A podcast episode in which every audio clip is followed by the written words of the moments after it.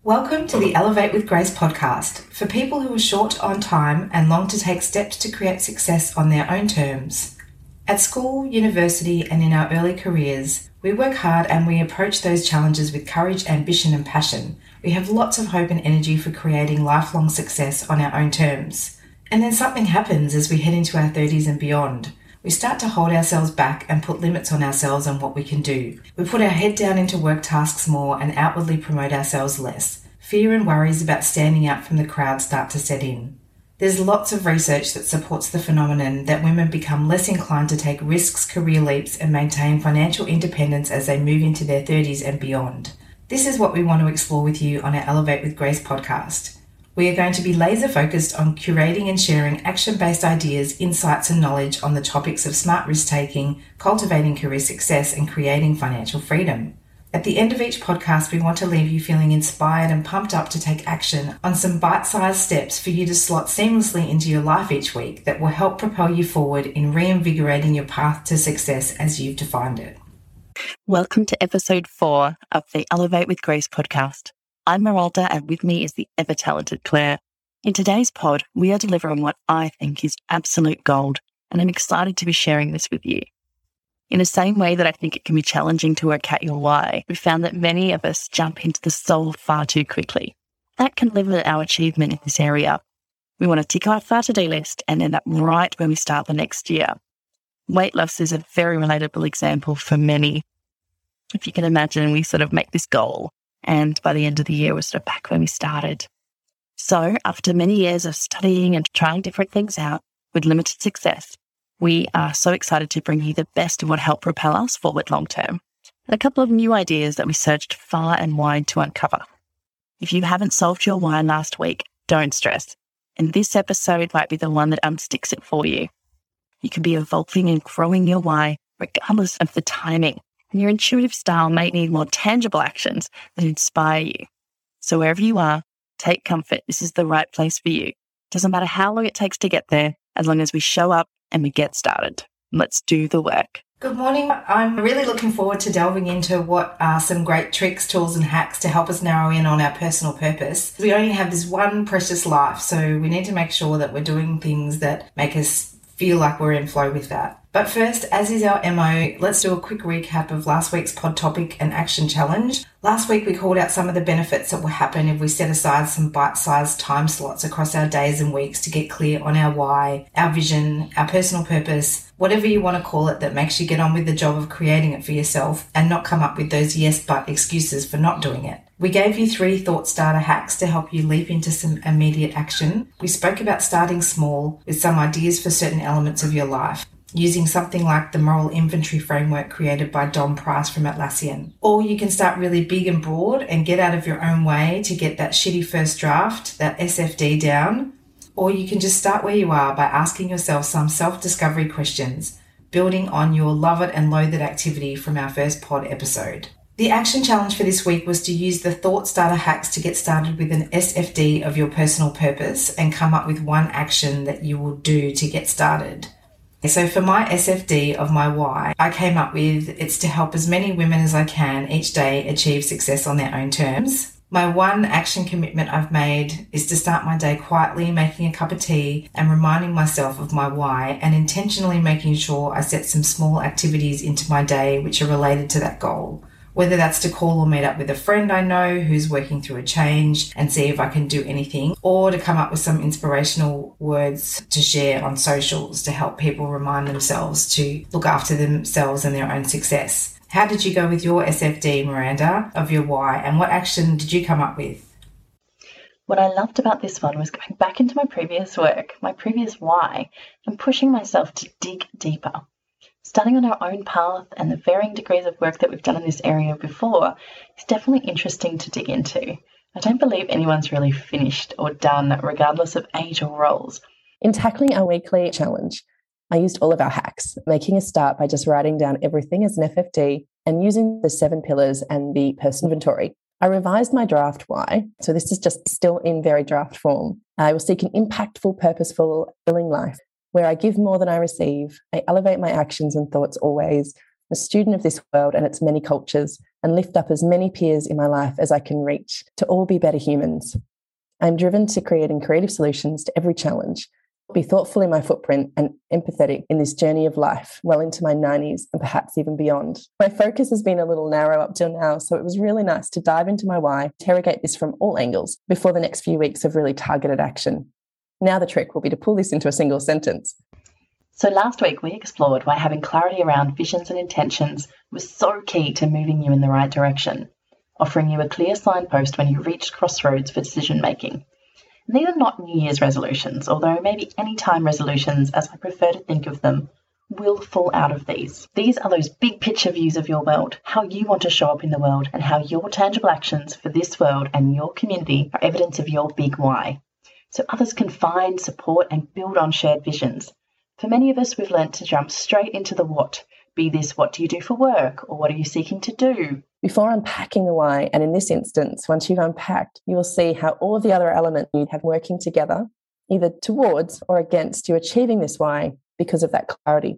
Hopefully some of those actions in episode 1 and 3 have given you some of those good pointers as to your why. When achieving such a big vision, we need to first firm up some strategic goals before we get stuck into specific tasks. That's for future episodes.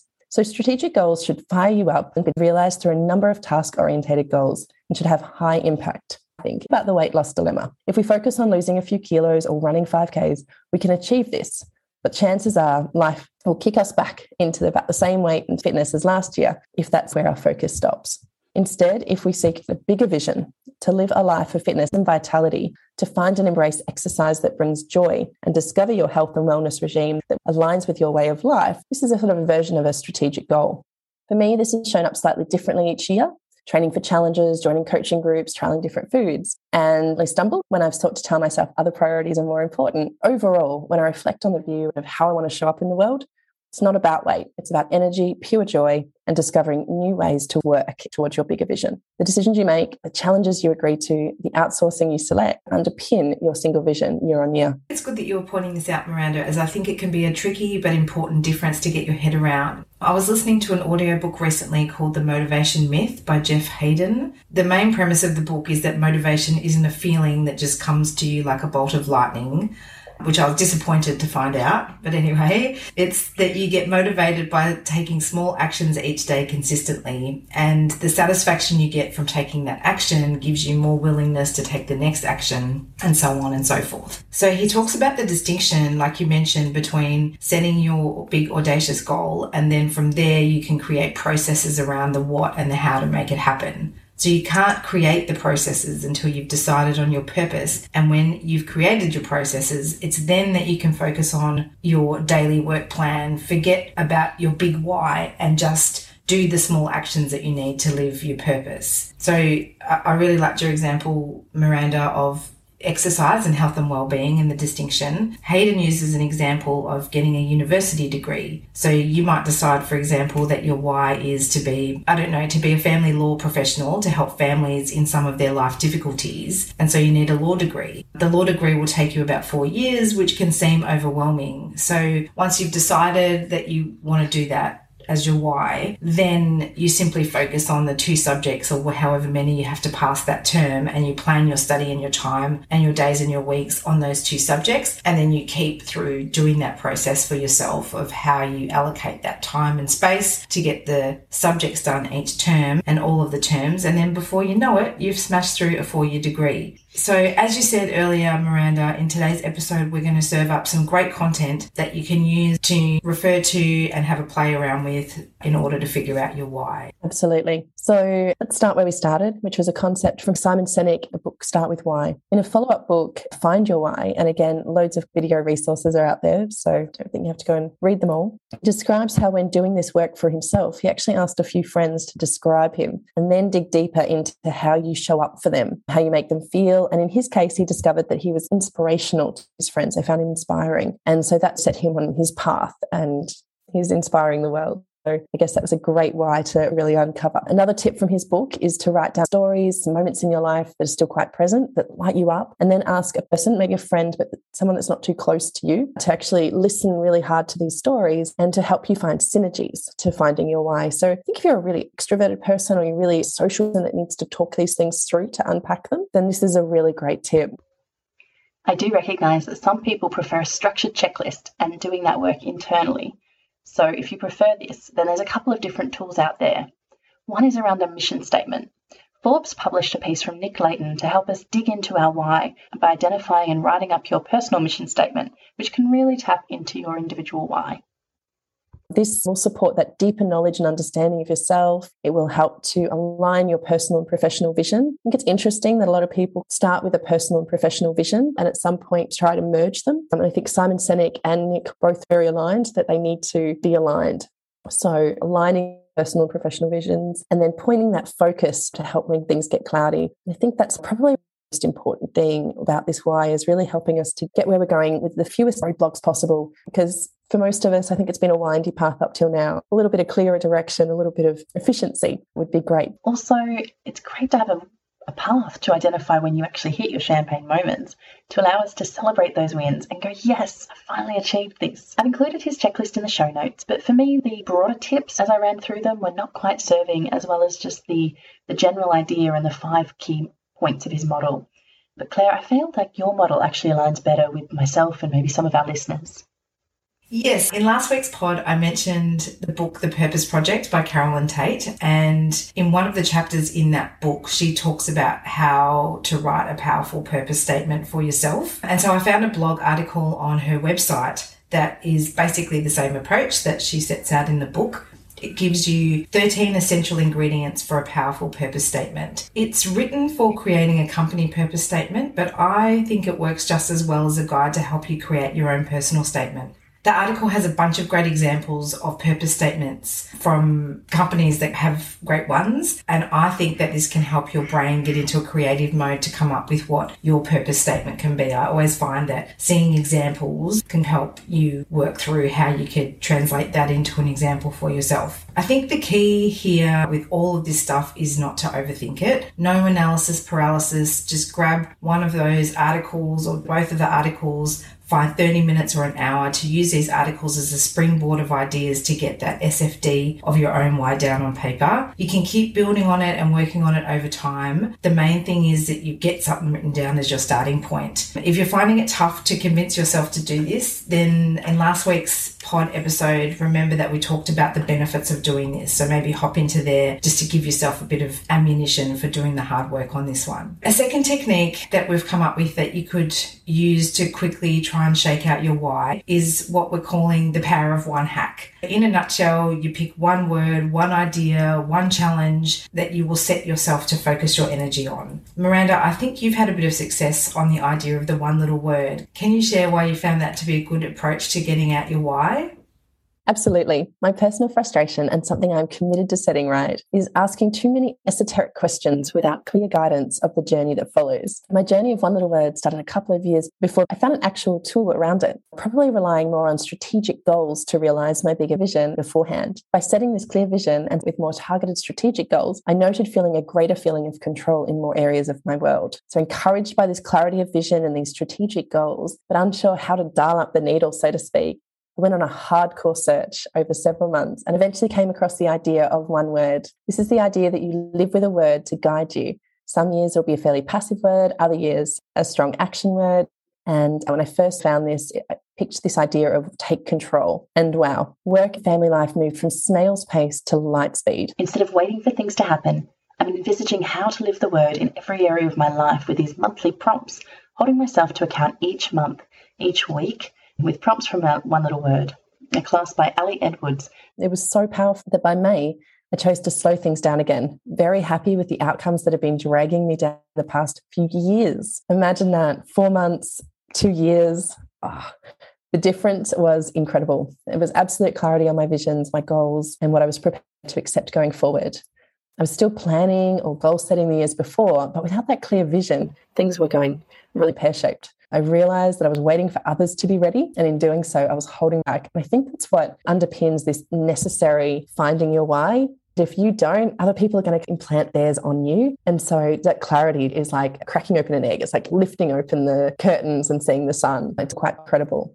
Taking control also meant that I had to let some plans go, some things that I was really working hard towards. And in hindsight, it has proven absolutely the right thing to do. So I'm so grateful for getting the clarity when I did. In getting there, I think it's really important to write down the plans. So I wrote them down, I checked in weekly, I did the prompts, and I achieved what I achieved in 4 months. Like I said, just quite inspiring. So visions and strategic goals in your head without a plan is not going to give you the results that you need. Resolutions written in a book at the start of the year and never referred back to, probably still not going to get you the results. But a big audacious vision to help guide and taking small actionable steps consistently have proven the most successful to me. Yeah, I think we spoke about this out of the podcast, and I can see how that would work. So for my 2021 vision board, which by the way is actually still in draft, so it's a shitty first draft of my vision board, but it's not too bad and it gives me some guidance. But I have 3 words on my vision board, which are balance, flourish and inspiration for 2021. And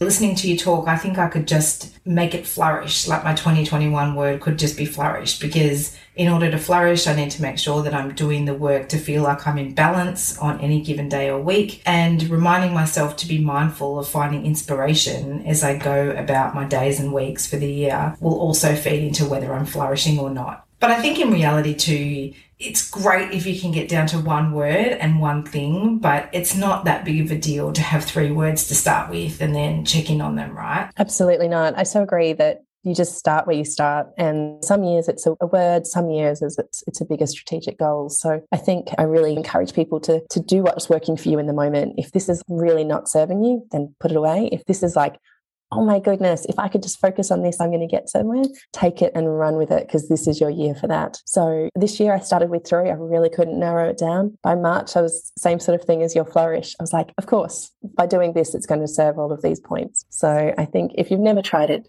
it's definitely worth a try. It was very helpful for me, and we'll put the details in the show notes. Right. So our last hack on how to get quickly stuck into some action steps on your purpose this week is to spend a bit of time cementing for yourself what your superpowers are, and also the 2 or 3 key values that you live your life by. In the reference articles that we suggested you check out before for how to create your personal purpose statement, some of the questions the authors recommend that you work through is to identify your strengths and your personal values. This in itself can invoke that eye-rolling, groany feeling with a put-it-in-the-too-hard basket and move-on mindset. Plus, a lot of us have been conditioned to not talk about how great we are, and so we don't really think about what our unique strengths are that we bring to our personal and work lives every day. And you do this, you're probably just not thinking about it much of the time in terms of what those things are that you're bringing to the table whenever you're going about your day and week at work and at home. A really great free diagnostic that only takes maybe about 10 or 15 minutes to do is the VIA Character Strengths Survey. The basic premise is that there are 24 character strengths that make up what's best about our personality. Everyone has all of these 24 character strengths, but in differing degrees. So you answer the questions and you get a report back, which gives you the combination of your top 5 strengths, I think. Maybe it gives you 10 in the free version. I've done this survey quite a few times over the years in different contexts, and I found it to be really helpful bit of information about myself that I can reference in various ways when I'm thinking about strengths that I bring to that type of role. If you find yourself getting quite into this stuff, which we really hope our podcast is convincing you to do, I also recommend the Strengths Finder book by Tom Rath and the Gallup group. When you buy that book, you get a code to do the Gallup Strength Finder survey online, and you get a very comprehensive report back, which you can use with the book to get clear on what your natural talents are, so you can start to make decisions about what you do and you don't do that leverage your strengths across your work and your life. So the concept in the book is that you really do become your best self, not by focusing on getting better at the things that you're not good at, but by really capitalizing on your strengths. And finally, I think a really good complement to this is to get solid on what your 2 to 3 core values are. Miranda, you brought up Brené Brown in the last couple of pods, and she produces a really good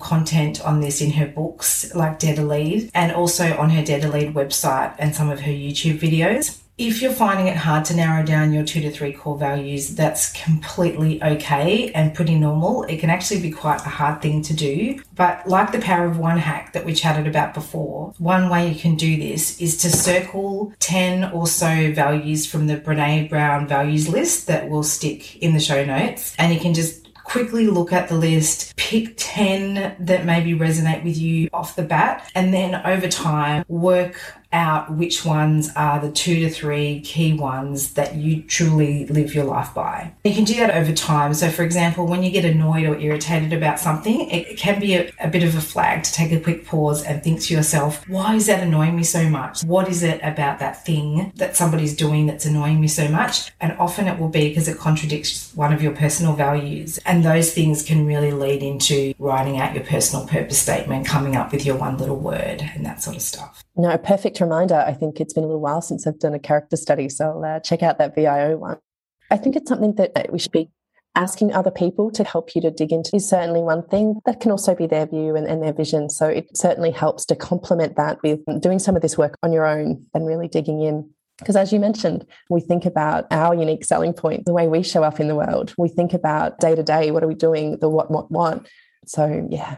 All this work around purpose is so powerful. All right. Well, as we've promised, there is some absolute gold to help you on your way to finding your vision and setting up your clear signposts to help your future path become clearer. I get this visual of Dorothy landing in Oz, reaching that iconic signpost and just knowing which way she needs to go, leading her companions with confidence. And this is what we want for you all as well. To help you articulate and see your vision come to life, we've explored the value of strategic goals before reaching in for those short-term band-aids. We've explored the personal mission statement or a powerful purpose statement to help you define your why. We've shared the value of dialing your vision into your guiding words with a weekly or monthly action to help you realise your vision much faster, and offered tools to uncovering your strengths and your personal values to further unpack your why. By this point, I am hoping you are so excited to get some big ideas down. So we'll jump straight into the action challenge for this week. What we want to do this week is to really seek to articulate and refine your vision to a clearer statement that you can relate to. So take that first draft you created last week,